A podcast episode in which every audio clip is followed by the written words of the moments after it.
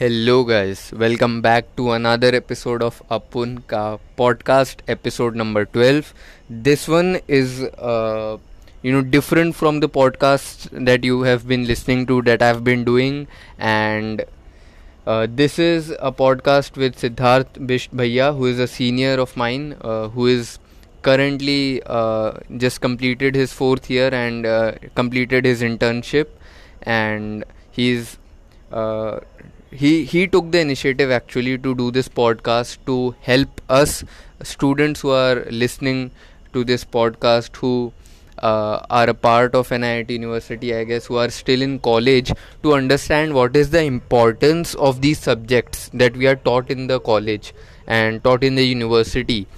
And even though the teachers may not be ideal for you, even though the environment may be of complaining and bitching about subjects कि यार इसका कुछ नहीं हो सकता, ये teacher खराब है, या whatever, you know, education system and all this, uh, but I think uh, this podcast might help you understand a bit about why the subjects that we are studying under the computer science course are important for us if we are uh, looking to build a career in computer science आगे जाके, and how these things, the basic building blocks, are used in companies like Netflix, Netflix, Amazon Prime, Spotify. Uh, there's a part in about recommendation system in the podcast. So I think uh, if you just stick with it, you try to understand it, and you listen through it all, you might have a better perspective and you might be able to find just that one little reason that you might have been looking for to study well, to score more, and take these courses that are being uh, offered to you in the university just a little bit more seriously. So with that in mind, uh, please go ahead and listen to it. Leave a rev- uh, leave a review, leave a feedback. Let me know. Lo- let me know. Let Siddharth Bhaiya know how this benefited you. If this helped you, any feedback that you might have is welcome. And without further ado, let's dive into it. Yes. Namaste, sir. कैसे हैं आप? I'm good. How are you? I am. And, Uh, also doing fa- fine, I guess.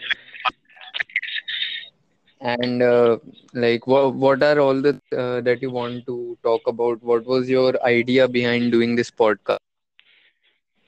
Okay, so well, I had a lot of things that I wanted to talk about. A lot of things that I wanted to talk about.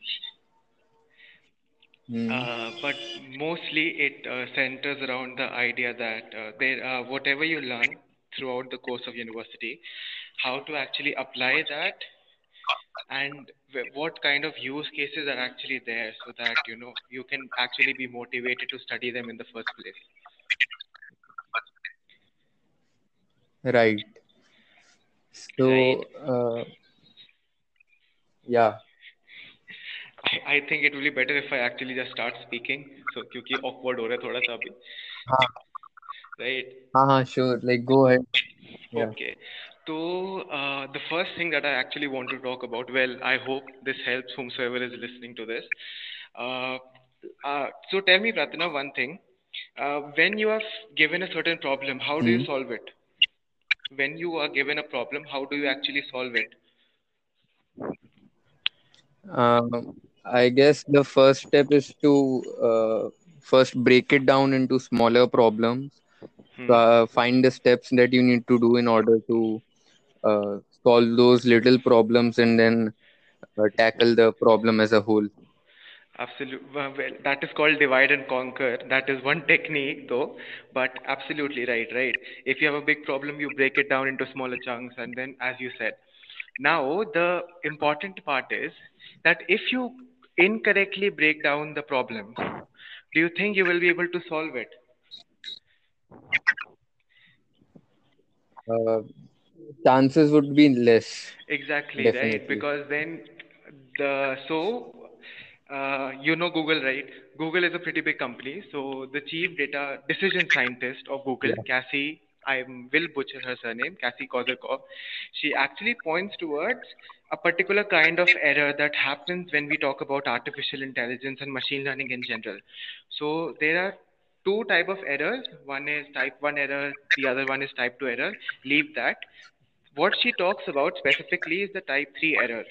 What the type three error does, it tells you that you are doing all the right maths to solve the en- com- to solve completely the wrong problem. Do you get what I mean? Oh. Like, yeah, you yeah. break down the problem incorrectly, and every step that you do afterwards will be right, right? The mathematics would be correct, everything, right? Mm. But then you have actually utilized all your resources in solving a completely different problem that never existed. So formulating yeah. the problem at hand correctly becomes the most important thing that is actually not taught in the university through the course of your entire four years, right? That they tell you, for example, that this is what a linked list is, this is what a binary search tree is, you know, this is the dynamic programming algorithm, whatever it is. But then that is not how the real life problems are. They are literally complicated in the way they come up to us. So the first task that actually becomes important is being able to understand what the problem is and to actually formulate the problem in a proper manner, right? Because if you can actually... Huh, so, please, please. Uh, are you talking about uh, real-life problems in the field of computer science or real-life problems general. in general? Mostly, I would be talking about the uh, sciences. So, the formal science, the physical sciences, natural sciences, not the social sciences. Most of my discussion would be around okay. physics, chemistry, math, biology, and computer science, and the applied engineering part. All towards mathematics, no right. social sciences here at all, or psychology. But you you will be able to infer that everything that I will talk about from a mathematical cons- point of view can actually be applied to the social sciences and psychology as well. Right. So what was I saying? Huh. So it becomes really important to formulate the problem, right? Even if you take it in life in general, mm. right? We sometimes we keep on solving the wrong problems that are for that are actually, you know, for example, if I say that I'm not able to get, I'm not able to wake up properly. Every time I'll set up an alarm of five five five, but I will not wake up because I will be thinking that my problem is that I'm not able to wake up on time, rather than realizing that maybe I'm solving the mm. wrong problem. What if the problem is that I'm not going to bed early?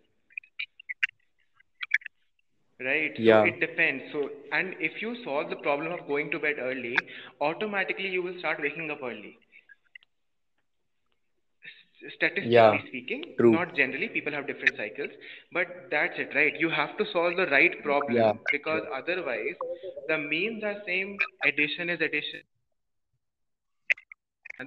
So if you don't want to solve the wrong problem, you have to formulate the problem properly, right? That is the first part. So then uh, how, how would you identify that uh, the problem that you have, you know, kind of identified as a problem to be solved and then broken down further? Okay. Ki that is a right problem or a wrong problem? For that, you have to actually take into account what is being asked in the first place. Because we have a habit of complicating things for ourselves. When things appear too simple, we are like, okay, this is not how it is. We are creatures of complexity. University, take the example of university. People just, every single person want to complicate their life so much that they end up creating problems that never even existed. We all do that. So when I say that, how do yeah. I actually go about that? You need to first understand what is being asked and what is actually happening, right? And you need to spend some time mm. understanding the right. Take the next, I have four or five examples that right. will actually make it clear. So you have to understand, and more so, you have to look at that situation from multiple perspectives, right? Because think of it in this manner. Yeah. Something which is difficult in one domain might become easier when you look at it from another perspective. Uh, can you give me an example uh, regarding regarding this? this? Okay, I'll okay. Well, I'll give you what I have prepared. That would be better because I can't come up with anything right now. So, uh, uh-huh, sure. okay, let's. I'll now. I'll actually start getting a little bit mathematical and everything. Okay, so you know what the beginning, right? uh, D N A. Oh, D N A, right? Deoxyribonucleic acid. Yeah, yeah. It is a part of everyone. Yeah. So it, it is composed of four bases, right? A, T, C, G, adenine, thymine, guanine, and cytosine, right? Mm. A, T, C, G. It is a sequence of that. In uh, the two helical, yeah. uh, two rows are there, and primes, and they form a proper structure, double, double helical structure. Leave it. But the thing is that right. for most of the cases, what people wanted, they wanted to do research on this. Right. But it is really difficult to actually visualize the physical, the three D structure of proteins, and it is a very big problem that has been there. So what happened in currently, currently what was happening in artificial intelligence in two thousand, the domain of pattern recognition and class machine learning and all, in two thousand twelve onwards, N L P took off. Natural language processing literally took off. And twenty sixteen fifteen hmm. onwards, neural network-based techniques were started, you know, they, people started applying them on natural language. Now, is a text-based approach, right? Why am I saying this? What happened recently, DeepMind, it is a research branch of Google. It is a company that is owned by Google. They came up with a mechanism. What they used the methodology that was applied for natural languages and used it to identify the now why this works. Right. If you look at it, your protein com- is your every protein is a combination of amino acids, right? So there is a certain sequence that is followed. Natural language is also a sequence. Right. So, uh, see, so at the end of the day, okay. the data you are dealing with, or the problem that you're actually dealing with, is sequential data, nothing more. So a problem, a, a tool that can be applied to one sequential form of data might work on the other form as well, because they both are sequential information. Did they use only the sequential aspect? No, of course they did not. But then they shift the perspective from biology, use text algorithms, and get your and they gave you a better results. Do you get what I'm trying to say? Hello. Yeah. So, uh, matlab biology की problem थी, but then uh, through N L P they kind of were able to progress forward exactly. in solving it. A technique of one language, one prop, one domain was utilized to solve a problem in another domain. Huh. That's the thing, right? So if something is difficult in one field, you convert that into another field, because the technique is same and the idea is same. Obviously, you have to go through certain changes, but then the co- concept remains the same, right? I'll take another example. So for example, if you have chemical structures, right? If you remember mm. organic chemistry, you we all... It was no. a horrible time, but all of us, we have... Ha, but ha, please can go forward. Hanji? Hello? Ha, I'm saying please continue. Yeah, yeah, yeah. Haan. So we all did those organic structures, right? Oh, the hexagon, benzene structure, and the entire chain and everything. What happened yeah. when you actually want to represent information in the form of, in, you know, in computer, and you want to process it? How can you process that information? Because you want to retain that structure, right? Huh, yeah. And it is like, and you, and for example, if you want to perform something on it, you want to do analysis on it, then how the hell can you do that? Because hum, we people, we have actually worked on the picture, right? Sort of a picture that we draw it, and then we see how it happens. But the computer doesn't. Yeah, a visual is there. It. Exactly. And the computer, it only understands the sequence of zeros and ones and whatever form of data that you give. Mm-hmm. But this information, sort of, the, the structure is very much important. You cannot give it in a sequential manner. How do you do that? Well, certainly there is one way of representation. If you have done graphs as a data structure, you can easily represent, represent mm-hmm. a chemical compound using graphs. Hmm. Because technically, if you look at it, any uh, organic structure, it is nothing but a graph only, where every element is a certain node and every bond that is there is a form of an edge. A double bond will be one oh, form of an edge. Ah, a triple bond right. will be another form of an edge. Exactly. So you use the technique of graph theory to actually represent chemical compounds. And what more you can do, you can actually, those edges and everything, since we have done that, you know, thanks to object-oriented programming language and the concept of OOPs, you can actually define objects that not only store the kind of an edge, but other properties, for example, bond length, the angle between them, and every other thing, right? So p- properties can also be stored in the form of a data structure of a graph. So it becomes really easy to handle that kind of data. Yeah. That is one, right? And so, uh, uh, hmm. as yeah, a student uh, at N I T University, how how uh, can I relate this with what I am studying, and how, how does it help? Uh, you know, knowing about all these things. Knowing about all of these things, because uh, with the, I have few other examples later on, you will actually start to understand that there is such a big utility out of it. Now think of it, if you can represent a chemical compound in the form of a graph, you can easily create a reaction using a computer. You can simulate a reaction. And you can see, and with the advancement of neural networks and that is happening, drug discovery becomes really important. You can test for chemical compounds. You can test for compounds that don't information that is. You can process it and work on it and analyze it to create structures that don't even exist now. It just opens the door. For example, Google did, uh, Google did this. So uh, they wanted to uh, create, they wanted to analyze smells, right? They were, I guess they were doing, uh, so for example, perfumes, you have certain scent, right? For example, chocolate smells in a different, has a different smell. Scent, uh, vanilla has a different scent. And these are all very, these are all prominent chemical compounds. Right? If I, I only remember vanillas, vanillas is called vanillin, right? These, these are all chemical compounds. And you actually want to identify and cluster the smells that are together. Basically, they wanted to do an interrogative study. So, in this kind of a data structure or this kind of, these kind of data points, right? Chemical compounds. You need an informa- You need to store that information in a way that no information is lost, right? Usually, if you see Excel, mm. the information is in format of rows and columns.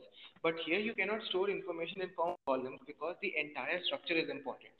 Where the carbon atom lies in comparison to the other at- elements is very much important in identifying the properties of that compound. So the entire structure as a whole becomes important. So a mechanism that can actually preserve that entire structural information while you are programming a simulation is extremely important. The data structures concept becomes so, so important in the longer run when you actually want to come up with newer approaches, newer chemicals. Do I answer? Did I answer yeah. the question? Hello? I guess you so, did to an extent, uh, but hello. Did I answer your question? Uh, did I answer your question properly, Pratita? I think you did to an extent, uh, but what like I'm not sure. जो लोग सुन रहे हैं, they are. Yeah. Okay. Uh, is it like you are not able to understand the applicability? You are not able to understand the applicability of what I'm talking about. I'm uh, saying that I cannot, uh, you know, relate this with ki why do I need to, yeah, like why, why are the subjects at the university important, and then how should one go about it, and okay, okay, okay, what is okay. the environment being created? Okay, okay, okay. Uh, think of it like this. Uh, I'll take the example of data structures only. Okay. Whatever you have done in the course, data structures, it is a format of storing information in a particular fashion, right? Every format, right. every data structure that you have done, be it linked lists, stacks, queues, trees, graphs, hash maps, suffix arrays, whatever it is, they all have certain properties associated with them. And those are very hmm. much important when you are working on real life projects. On real life projects. Everything that you usually encounter, it is stored, right? It is stored. When you are processing, you know, when you're creating hmm. a program or any software or anything, that information is supposed to be stored. Now, we are not talking about the storage in the memory right now, but in the program fashion that you can work on it. So mm. whenever that, so when you need to store information in that fashion, information in that fashion you, the information should be stored in such a manner that it helps you in solving the problem. Solving the problem. Right?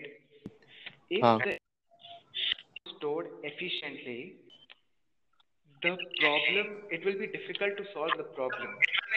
The number of steps needed to solve the problem will also increase because you did not store it properly. For example, take binary search tree, right? If you want, if you have a binary search tree, it becomes very easy for you to check whether a number is present or not in, in that tree.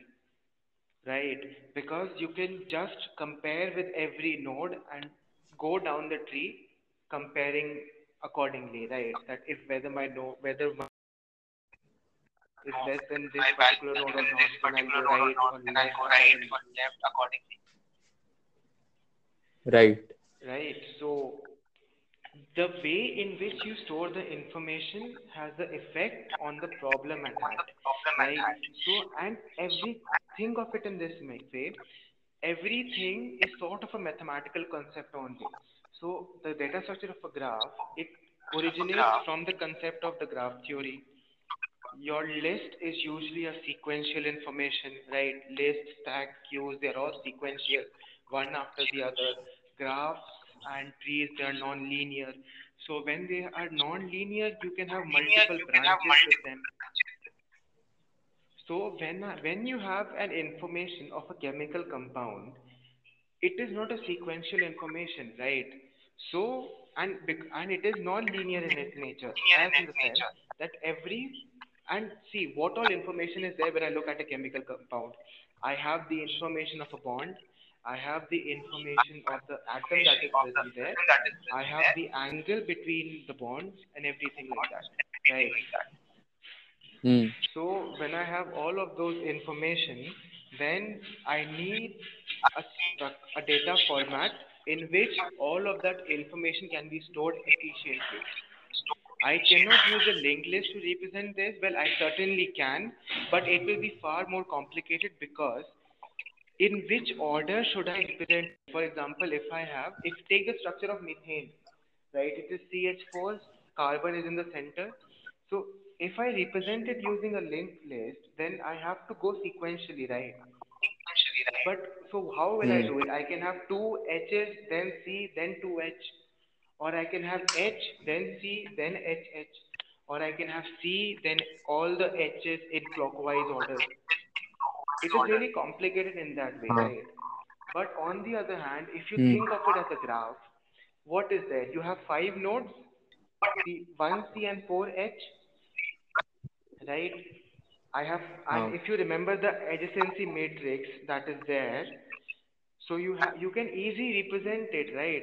For example, in that matrix, let since there are five elements here, five nodes here, so it would be a matrix of size five, five cross five, right?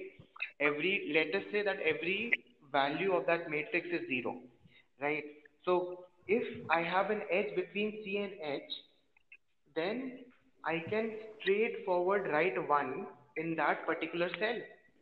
So using a simple matrix, mm-hmm. I can actually represent the entire chemical structure. Do I make and this is how the real world problems are solved. It is sort of in this way. This is a this is the easiest method that I'm telling you. You go oh, up, okay. the, you actually increase the complexity every time, slowly, step by step. Hmm. See, that's the thing. The actual solutions, they are very simple. They are not complicated. but the manner in which they are uh, they are but the manner in which they are solved or you approach them, it is heavily complicated and it takes time to understand. And that is where the domain right. transfer comes in. Like, you know, shifting the problem of one domain into the other. Using the tools of one to solve the problem in another. And that is the multidisciplinary approach that is supposed to be taken. Inspiration from somewhere, and it will become pro- prominent when I actually talk about the evolutionary approaches. But this was what I wanted to say through this, was that formulating a problem is actually very important. Being able to understand what it is, what you're trying to solve, becomes extremely important. Understanding what is needed, how you are going to store that information, and what is the output that you are supposed to generate is very much important in the real world problems that you are trying to solve. The gist was that. Hmm. So data structures and algorithms are actually very important in that way. That data structure is the way in which you will store the information. Algorithms are the way in which you will operate on those data structures to extract certain values, to get certain properties about that list. For example, searching is an algorithm that operates on data structures, right? Various data structures. Could be a linked list, could be a tree. In a tree, you do a different format of searching. There can be a linear mm. search, there can be a binary search, right? So, depending on the data structure that you have, you have certain algorithms that work efficiently on one. And depending on your need and the you need to choose what works best. Because if you are able to represent, think of it, right? If you can represent your information in the best possible manner, half of your work is already done. That is what yeah, even databases yeah. do, right? If just think, if you, if why did databases come into the picture? You wanted to store that information in a proper fashion, right? It was difficult to go mm. through the hard-coded notebooks of people and registers, right? Plus, you could not yeah. query them. So it was a new shifting comes, and Uh, the and all the databases they have created on this structures only, the data structures that are there.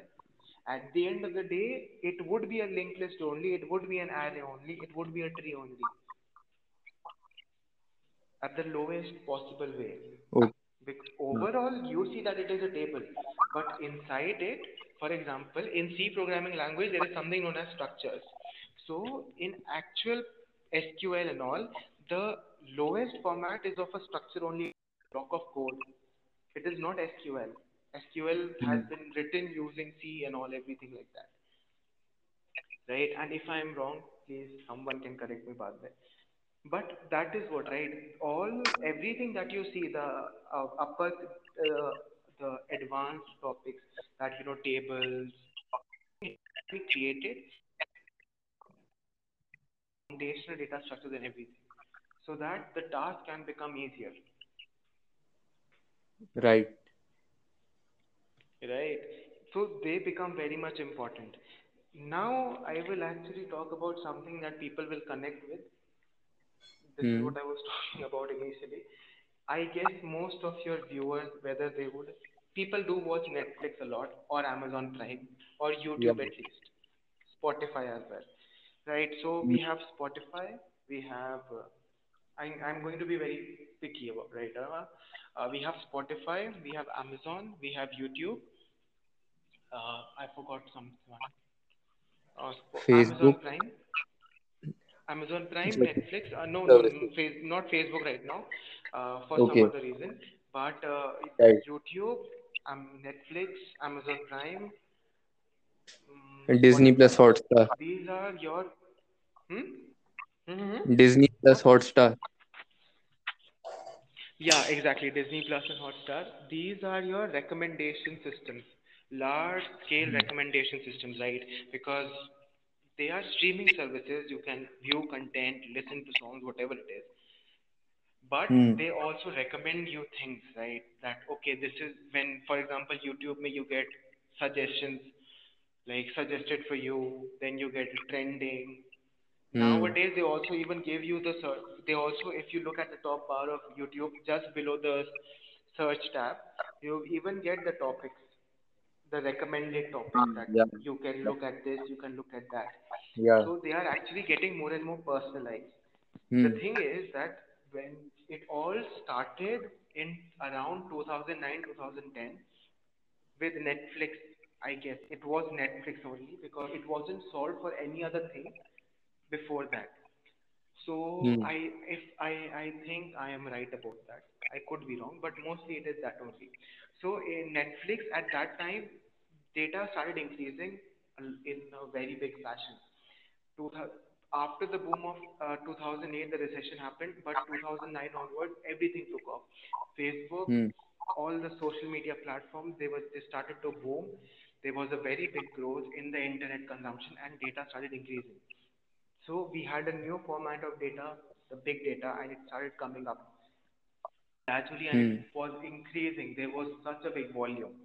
So what the Netflix people wanted was they wanted to recommend people things in the sense that if someone has seen a movie, right, and how can I recommend that person another movie based on his or her interest, right? Yeah.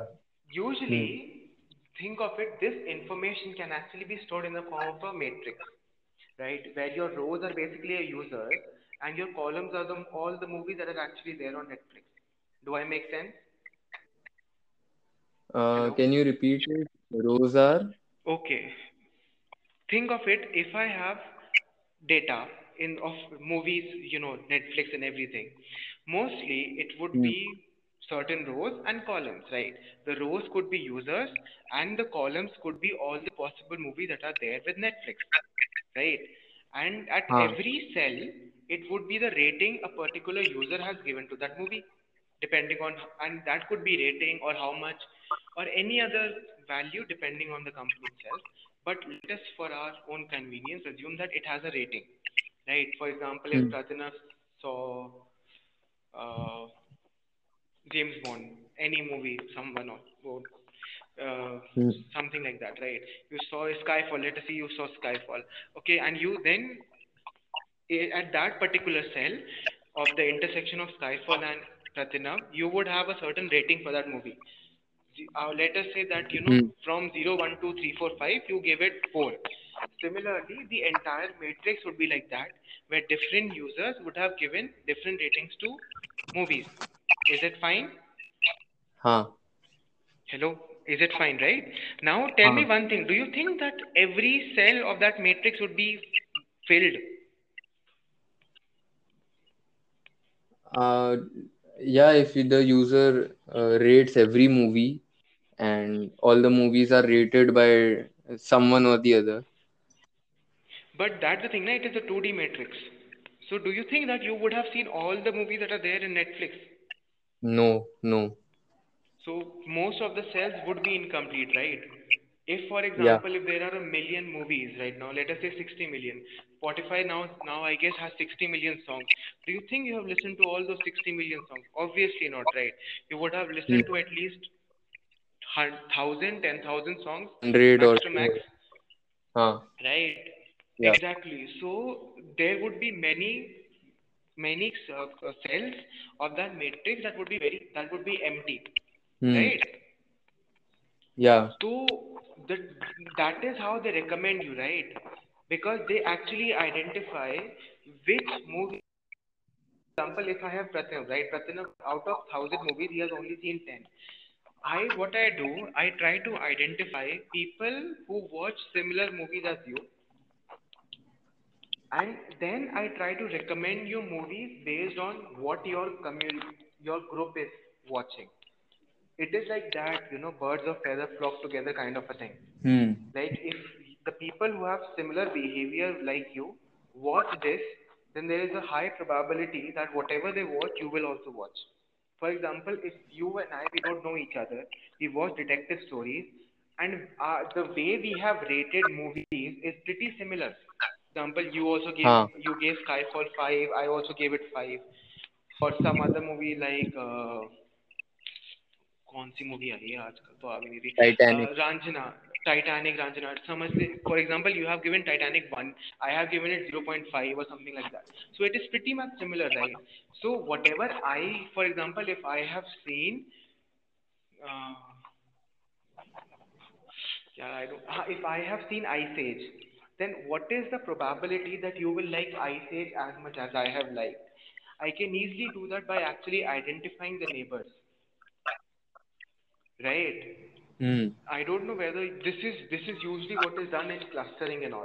You basically try to find groups of people and everything, and you try to understand how people happen.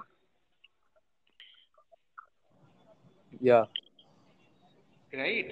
And now why this is actually important.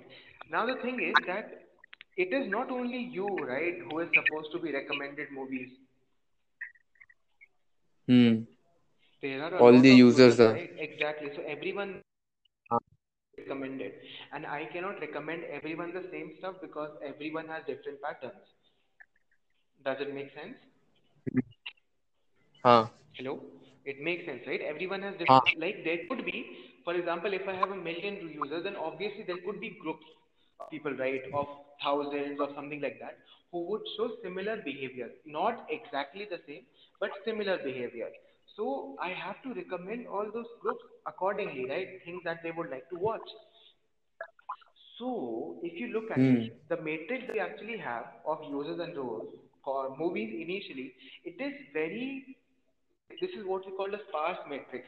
मतलब कि there would be a lot of incomplete rows and columns, right? बहुत सारी चीजें खाली होंगी. The values that would be there because no, everyone, no one has seen all the movies, right? And they have not obviously read all of them. Huh, so true. Technically, you would want to complete this matrix, right? Because yeah. if you have yeah. all the information, that would be one of your ideas, right? That if I want to recommend this particular movie, I need to have the value of this. So if I want to do that for every user, basically I'm trying to actually complete the entire matrix, right? It is like putting the pieces of puzzle together. That you uh. have some parts of the puzzle laid down and you have an entire box of other pieces. What you are trying to do is you are trying to put all those pieces back there that were not there. Right? Incomplete puzzle. It would be like an incomplete puzzle and you are trying to complete that. Huh. And the thing is that obviously you, you would be wrong there, right? Because you could be say that some, what if you get confused? So there will, and this is usually, this comes with machine learning and all, everything is an approximation, right? Because huh. you cannot say one hundred percent with one hundred percent accuracy that this person will give this movie this rating only. You don't know what that person is thinking or what that person's mood has been that day, right? So you can give an approximation. Yeah, exactly. Right. That is. And you know, some people might even their whole, um, uh, you know, the type of movies that they watch with uh, the passing of time. Even that might change into a completely different domain. Exactly. Exactly. But. Uh, still needs to work. Exactly. And that is why that recommendation part needs to be updated and you need to work on it over and over again. So that is where the matrices come into place. There are two topics. One is the matrix completion. So what they try to do, they take another matrix, right? Just think of it. Huh. If I have This is one matrix, right? User and mo- users versus movies. Okay. One data is there, right? Let me take another matrix, and this is a very it's far more complicated than this. But think of it in this way: how the approximation could be done. So, take you take another matrix, you initialize everything to zero, right? Okay. Does it make sense? Huh. Right? Now, the other matrix can only be a copy of this matrix if the individual difference is zero, right? Individual cell element difference is zero. Huh. You want, right? Huh. Agar, because we are sort of trying to create the mirror image of that, right? Not a mirror image, but sort right. of uh, an estimation that, okay, this is what we think the matrix would be. So what you do, you actually try to reduce this complete error, right? You try to reduce this entire error, the entire difference that is there between these two matrices. With more iterations mm. and you add more and more constraints, because remember, right, we talked about that users can have similarity with different users. Mm. So that thing is taken into account and a lot of further mathematics is done, and they, they are actually able to imitate and come up with this recommendation system that is so powerful that people are hooked onto Netflix for a long time. There is a reason why they can yeah. watch yeah. it. They can literally, they get hooked on mm. to every other thing. Every person gets thumbnail, if you think about it, kisi ka bhi ah, Netflix. Yeah, yeah. Personalization, and that is the power of the current state of recommendation systems. It literally changes on the go. And the thing is that they are not one hundred percent accurate, because that accuracy is not yeah. at all needed. You, you need to be as fast as possible in recommending. If, if out of ten, five of your recommendations are good, no one cares, because mm. some think of it like that, right? If people, the people who use Spotify, Spotify recommends you playlists based on what your interests have been like and what you have been listening, right? So when it does that, there, huh, there like are you... cases. Exactly. So when there are cases, sometimes you might not like all the songs that are there in that particular playlist, right? You might only like two songs or huh. three songs.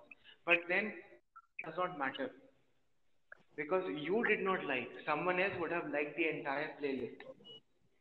So if with a user base huh. out of, I guess, let us say one million, well, that is far less. But if out of one million, fifty percent of the population is actually very happy with the usage, and the rest of the five are okay, okay.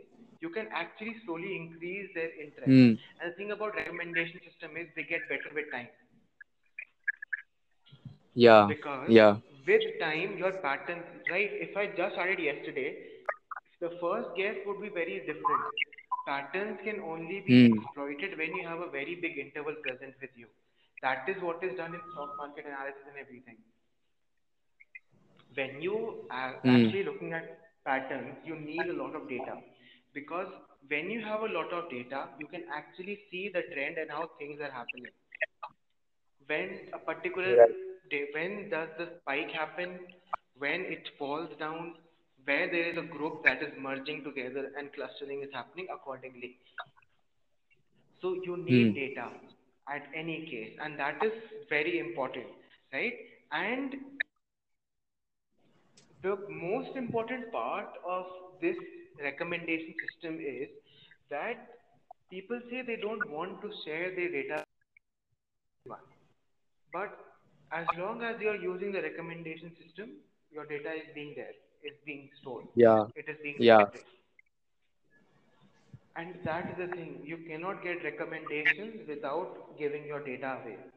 What are you viewing? What is your watch history? Without that, recommendation cannot be given. It's yeah. as simple as that. So that is a policy that people have, that I am very much aware. It records and it is very easy so, to do. The, take the example of Cambridge so for Analytica. A, huh, what were you thinking? So uh, mm-hmm. for a student who is studying at the university, uh, which courses, you know, could be uh, the courses that uh, would lead... Matrix, matrices and algebra. Matrix. The, the algebra that you do in your second semester. Oh. Yeah. And that could literally lead to, that. Uh... Wow. Okay. And it is that, and if you remember, I don't know half your batch will remember eigenvalues and eigenvectors, orthogonal vectors and basis vectors and all. It is literally that concept, nothing more. Wow. It is this is what Netflix and, and, and that is what, and it is very simple. The see, the thing is that at when the data increases, you obviously need faster algorithms and techniques, right? Because when you're dealing with ten thousand, a million people at the same time, you need algorithms that are very efficient and fast in that sense, right? So that yeah. is something else, but that comes with experience and time. And plus resources are also there, right? And the thing about matrices mm. is that, for example, you uh, uh, let us see, nay, but most of the students will not be knowing the dimensionality reduction, so there's no point. But you get the idea, right? That it's the recommendations that you get actually. And it is simple. Yes. Simple mathematics. Mm. If they want to find similarity between the users, what they do, they actually, for example, I told you, let us assume that we have a complete matrix, right? The user movie, the user versus movie matrix, let us assume that it is complete, right? That every user has seen every other movie. And what we want to do, we want to find groups of people, mm. right? What they do mm. is, in order to find the similarity between the things, right? Because let me think of it in this way. If you have given a high rating to Skyfall, a high rating to all the James Bond movies, and people have done that, mm. right? Like, for example, uh, people who are fans of Avengers or the Marvel Universe would give almost yeah. the same kind of a rating to all those movies because they have been good. I guess so. Right? Yeah. That As a Marvel means that there is some hidden information about that. Hidden information as in, you are seeing that it is only movies, but some format of something is there that actually is making the users give a very high rating, and not only few, but almost all the users are giving a very good rating to all of these movies. It is the uh, human uh, personality aspect of it, I guess. It can be there, but this can be done using mathematics very easily. Think of it. Remember, you must, all of these people, they must have done matrix multiplication, right? That if I have two matrices, M, M cross N and N cross P, then I can multiply them together to get the matrix M cross P, right? Yeah. Right? If I reverse this, will it be correct to say that if I have a matrix M cross P, I can that matrix into M cross N and N cross P? Uh, right? Correct. It is correct. Not like it's not the only way, but it is one of the ways that you can do it. Exactly, right? And you can actually have M into N into N into N into N into N, something like that. You can have multiple matrices as long as it satisfies the product, the condition of the product rule, right? So what they do, they actually break down this user versus movie matrix into three components. What you get oh. in the middle is the hidden information. You get you, they divide into three matrices. The first matrix is the user matrix. The second matrix is the latent hidden matrix, and the third matrix is the movie matrix. So what you get is mm. what is that hidden information that actually ties the two matrices together. Do you get what I'm trying to say? Huh. When you actually factorize the matrix, huh. you can. That is what I take any number. For example, seventy. When you actually factorize that matrix, you can actually see what all it is composed of. When you actually factorize that number, mm-hmm. right, you can identify which all prime numbers are there and what actually constitutes to the existence of that number in the first place. So that is what actually happens, that when you actually break it down, and mm. value decomposition as it is called, you can actually identify what is that hidden knowledge or hidden information that is actually connecting the users and the movies together. And that is simple algebra huh. that you did in your sec- first year ka second semester. Second semester. Exactly. Max one oh, M A T one oh two. Right. Yeah. And it, it is very, you know, it does not hit you in the first place that yeah. you know, whatever you are studying, it has such a big implication in the longer run, and it is being used in products that you are using on a day-to-day basis. And it just, you know, it is a very shocking thing. Huh, there, hmm. there's no idea to us. Yes, abhi hai. And it makes it like important you, that I, we I study find this thing with... Yeah, please, please go ahead. Yeah.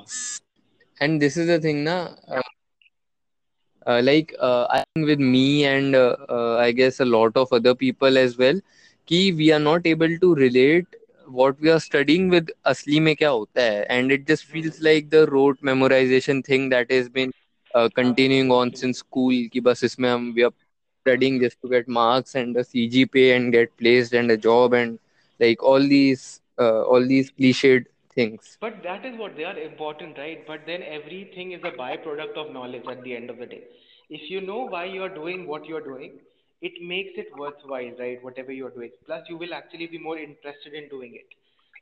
And that is there because mm. and even I did not know it back then, but when I started studying by myself, I started to realize that, oh my, that there is a lot of potential in whatever you have studied. And all that you know never goes to waste. Because it is outstanding what they can achieve with a simple matrix method. It is literally, and it, you can think of it, at the yeah. end of the day, it is matrix computation, although it is happening at a very high scale. But then the foundation of it, it is still the same, right? Now the next one that is there, it will actually amaze mm. you. Some of the people will be knowing this, some of them not. So, have you heard of design and algorithms that have been inspired by nature? Uh, no. Okay, I'll tell you the example of bullet train and then... Like very, very vaguely I have heard about okay. it. This is a thing that exists, but I have no idea okay. about I'll it. I'll tell you one. Well, I'll go into optimization problems and I'll give you one example of Bullet, the example of bullet train. I read it long back.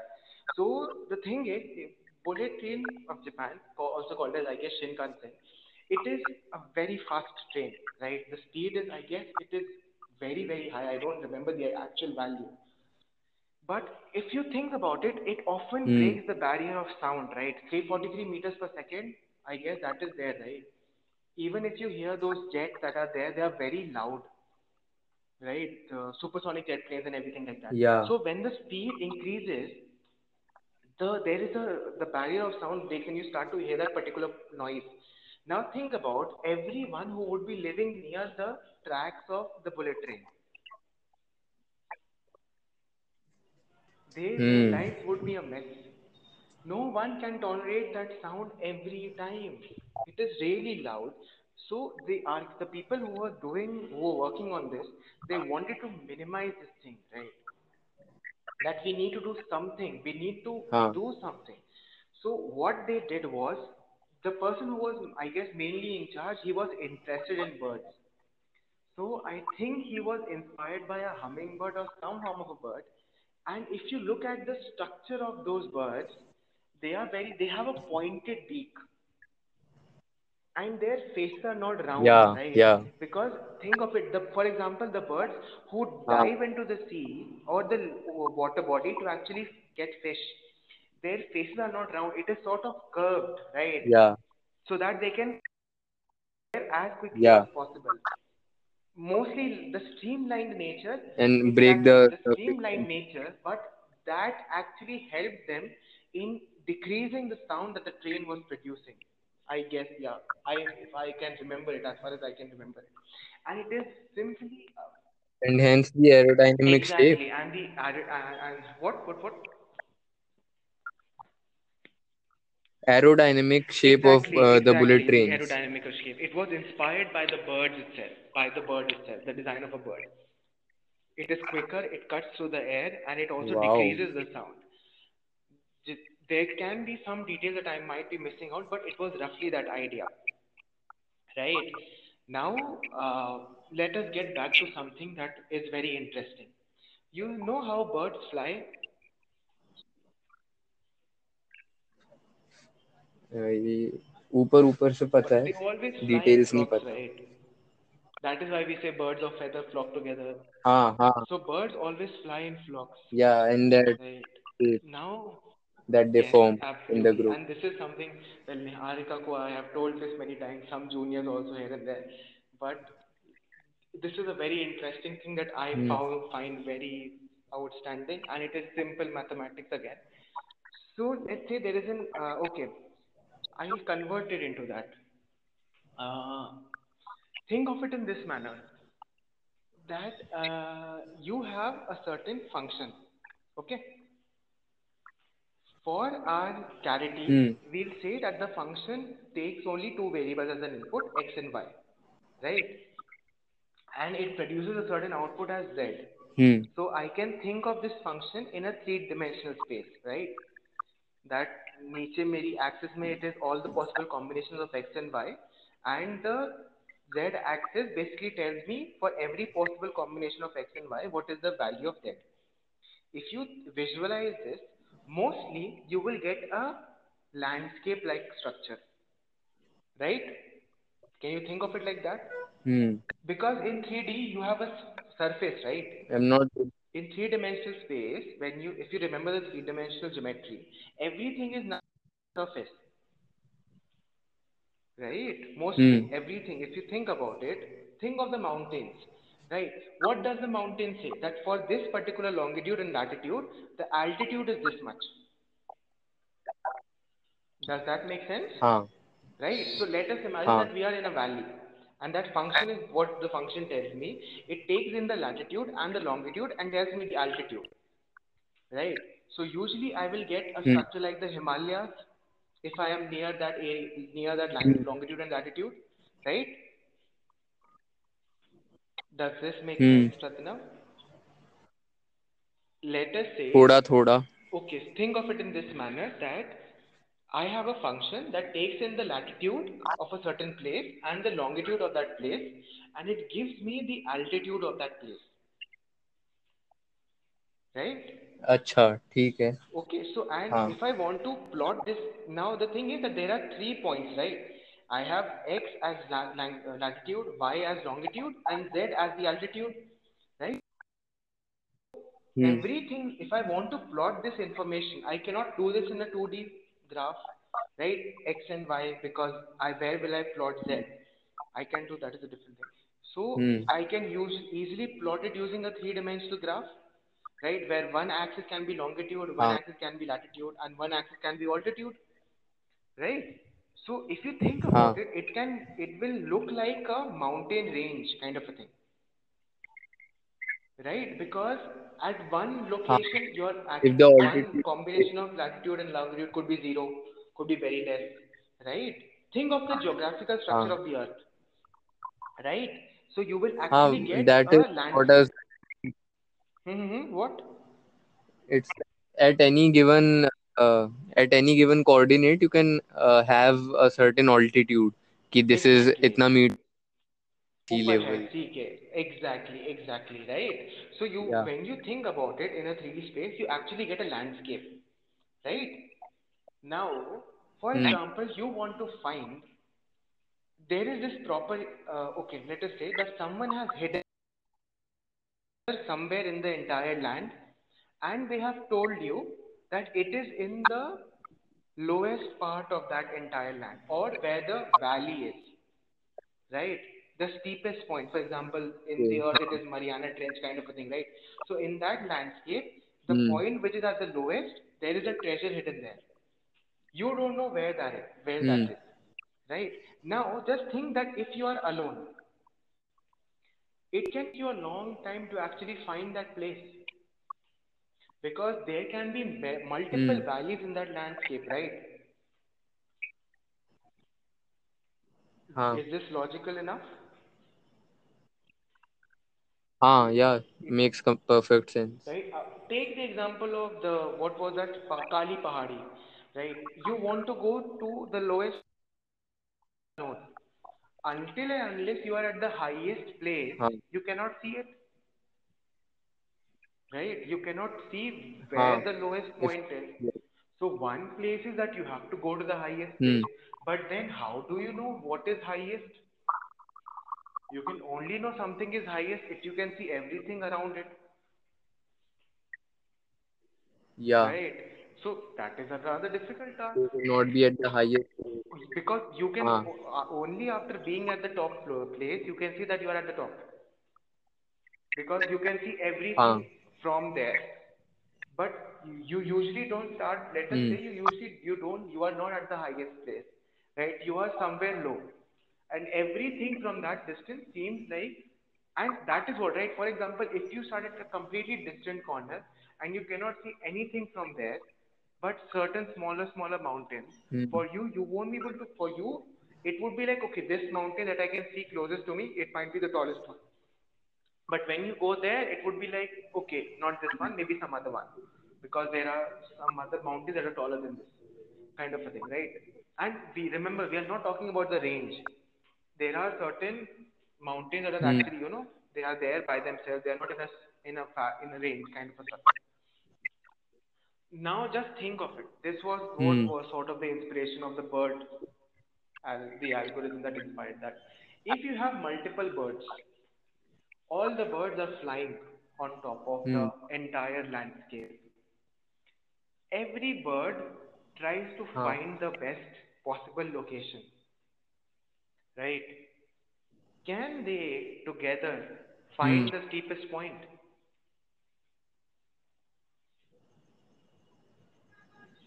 Think of it, they are all flying. If over. The point is uh, hidden under a cave or somewhere, I think it is I'm possible. It is there at the deepest valley. It is on the surface itself. It is not underground, but the it is the the treasure is in the lowest valley itself.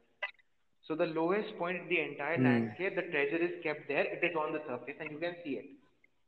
So if you have a particle, huh? if you have birds that are flying, but that's the thing, that the birds cannot know what the other birds have seen in that way, right? In in the sense that all they all have to communicate with each other that what they have found in that way. So when you have multiple things, and then you try to span the entire landscape to see, you can actually find the treasure, right? Hmm. Instead of a single intelligence, you are using the collective intelligence. You are using the entire group, hmm. the knowledge of the entire group, the knowledge of the entire herd to find information, to find that particular minimum point. Does hmm. it make sense? Huh. Why not? It was difficult for you initially because you were alone. Now you are not alone. You have multiple partners who have their own information and they're all communicating with you that I did not find in this region. I'll move in that particular direction. Everyone tells you that what is the next best possible step is. If you have seen, the birds they mm-hmm. always fly in one particular fashion. They all move and glide mm. like, you know, you can see that there is a pattern that is happening. That led to one of the optimization algorithms known as the particle swarm optimization. The swarm optimization, a swarm of bees, a flock of birds, a school of fishes, the way they travel, the way the birds travel, the way the fishes travel, using the, the there is a P A T algorithm as well. So the way in which the animals try and fly over the landscape. Their abilities mm. have been used and algorithms have been created out of them. The idea behind that, and they all work on the idea of what I have said, collective intelligence. That if only Prasanna is there, Prasanna might not know a lot. But when a lot of other similar individuals are there, each having their own radius that they know about, then through the use of collective intelligence, they all can actually find things together very easily. Because it is like everyone mm. is handling something, right? You are looking at one particular region, someone is looking at one particular region. So when you think about it, just think about it, right? When you, that is what even surveillance camera, they do, right? You have multiple cameras flying all over your head. Someone will see you. Someone can easily see you. Does that make sense, Mister Prasanna Srivastav? Uh, uh, yeah. How, how much the, did, it, did it not? Yeah, what, it does. What, right.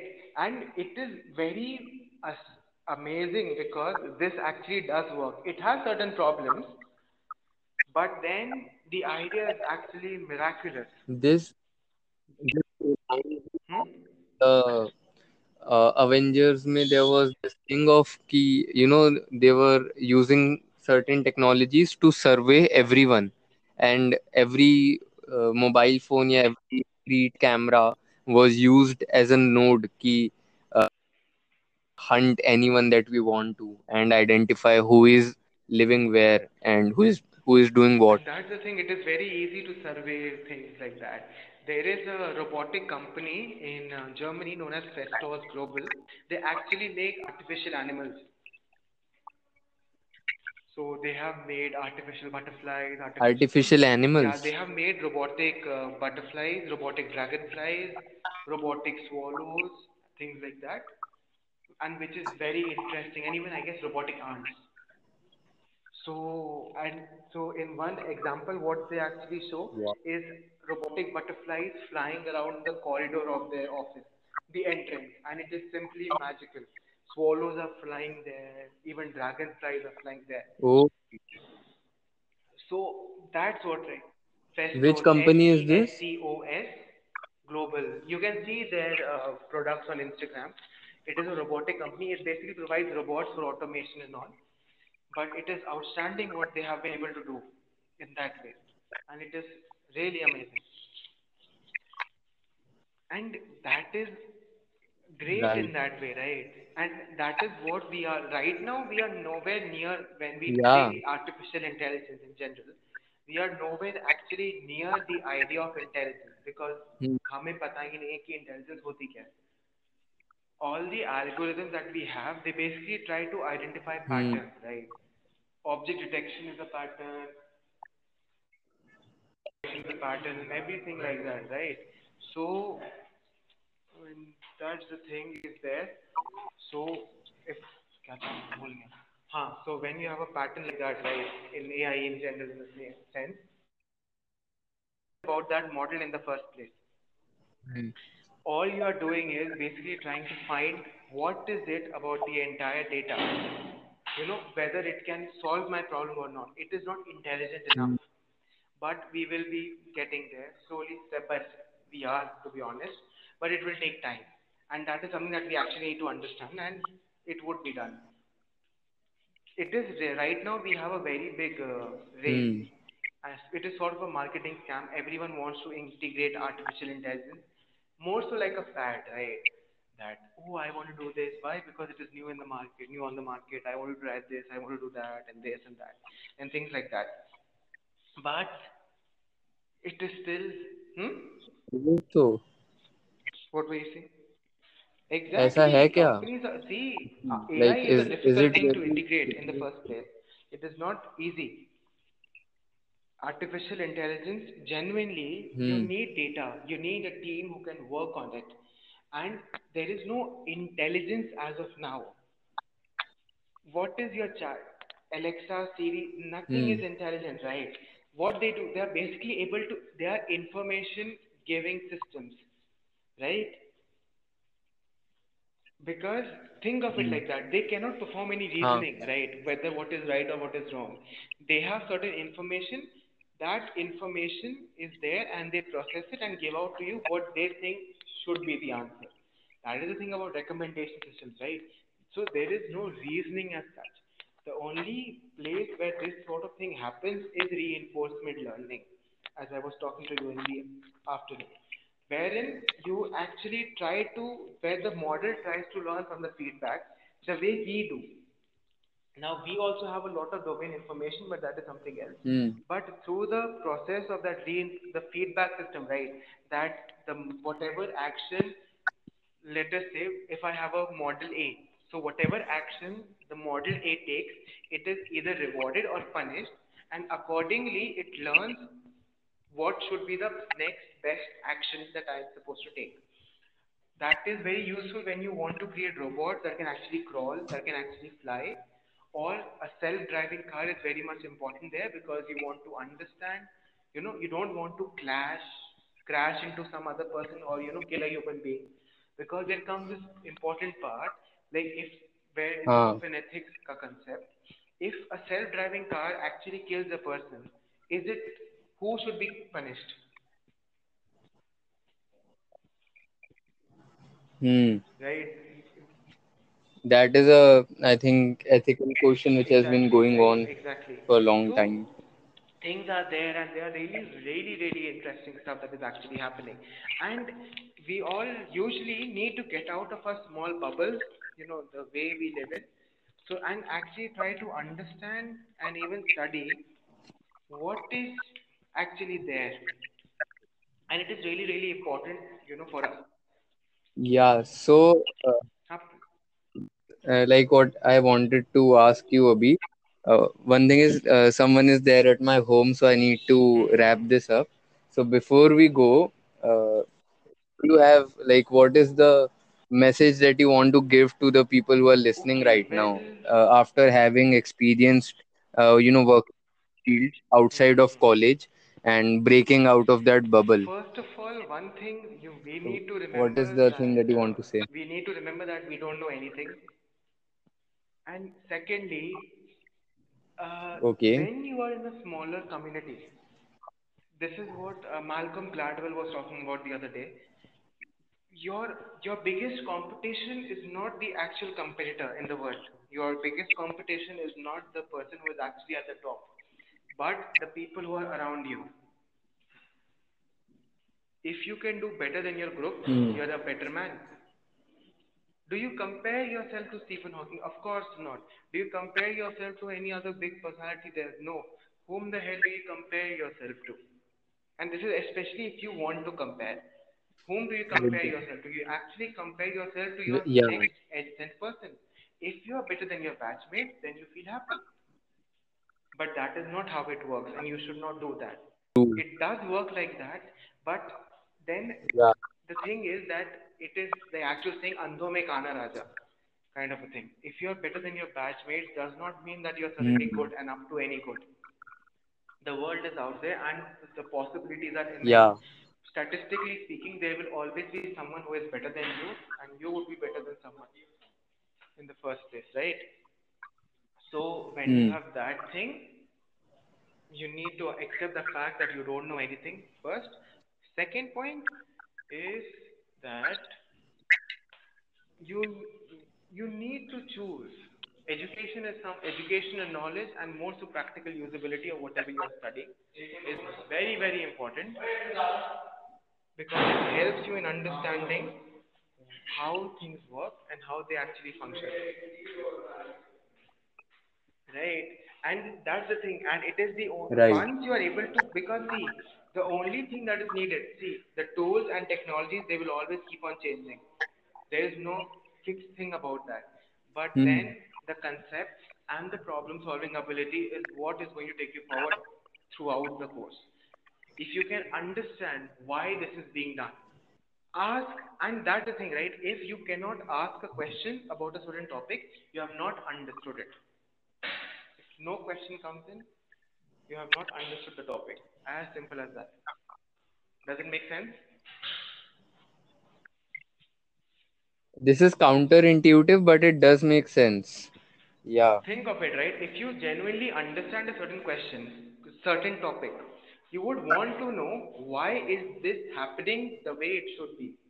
Like if someone gives you a rule, like yeah. why is it so and so?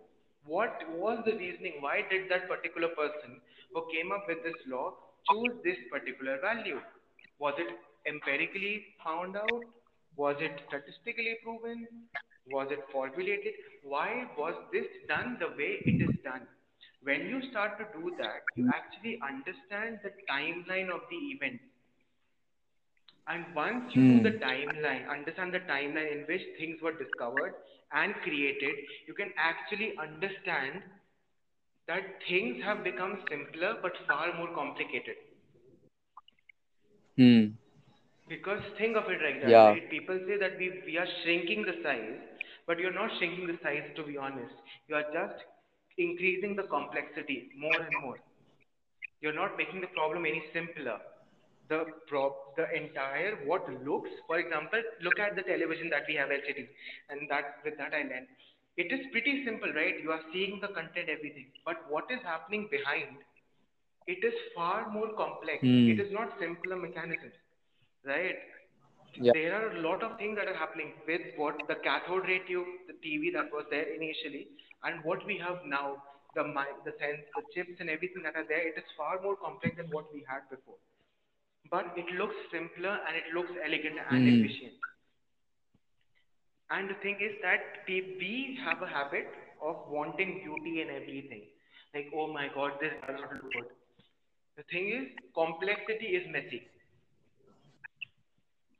It is literally messy, and mathematics is messy. It mm. is not beautiful in that sense. The results are fascinating. You know, they are outstanding, whatever you get when you analyze something or whatever you study. When you genuinely start to study that subject and you actually start to question and ask the why behind it, it you will start to understand that it is far more complex. Because if you say you like a certain subject, you have not mm-hmm. studied that subject. The person who can say that I, I like the subject because, think of it in this way, people usually like the idea of a certain subject, right? They have not gone deep into the subject to actually understand that how bad it is. If a subject cannot make you cry and love at the you cry and also make you fall in love with it at the same time, you don't like that subject at all. Think in mathematics, people usually cry about that subject. Okay.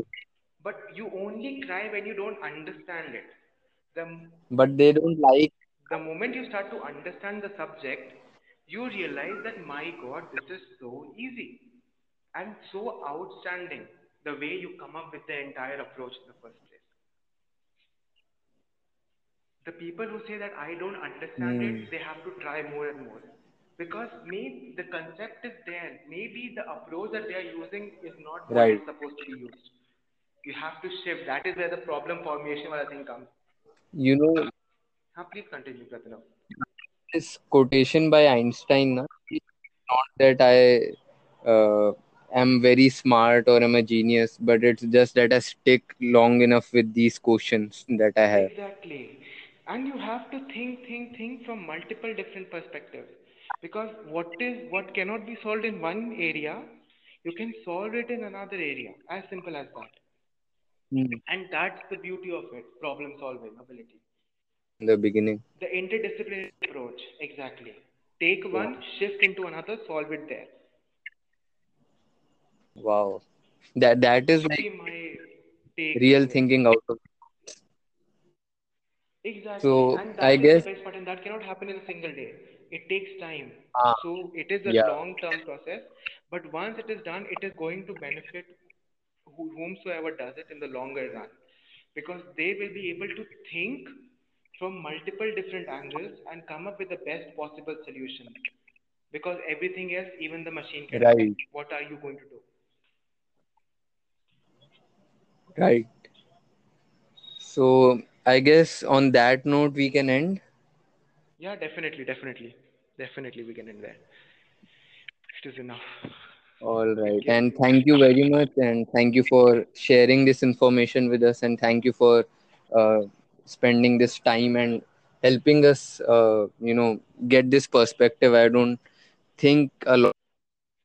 Or a lot of people that were listening actually thought about things this, this way, or it even occurred to him कि ये जो Ganpati sir जो course करा रहे हैं second semester में, ये ही नेटफ्लिक्स के रिकमेंडेशन सिस्टम में यूज हो सकता है.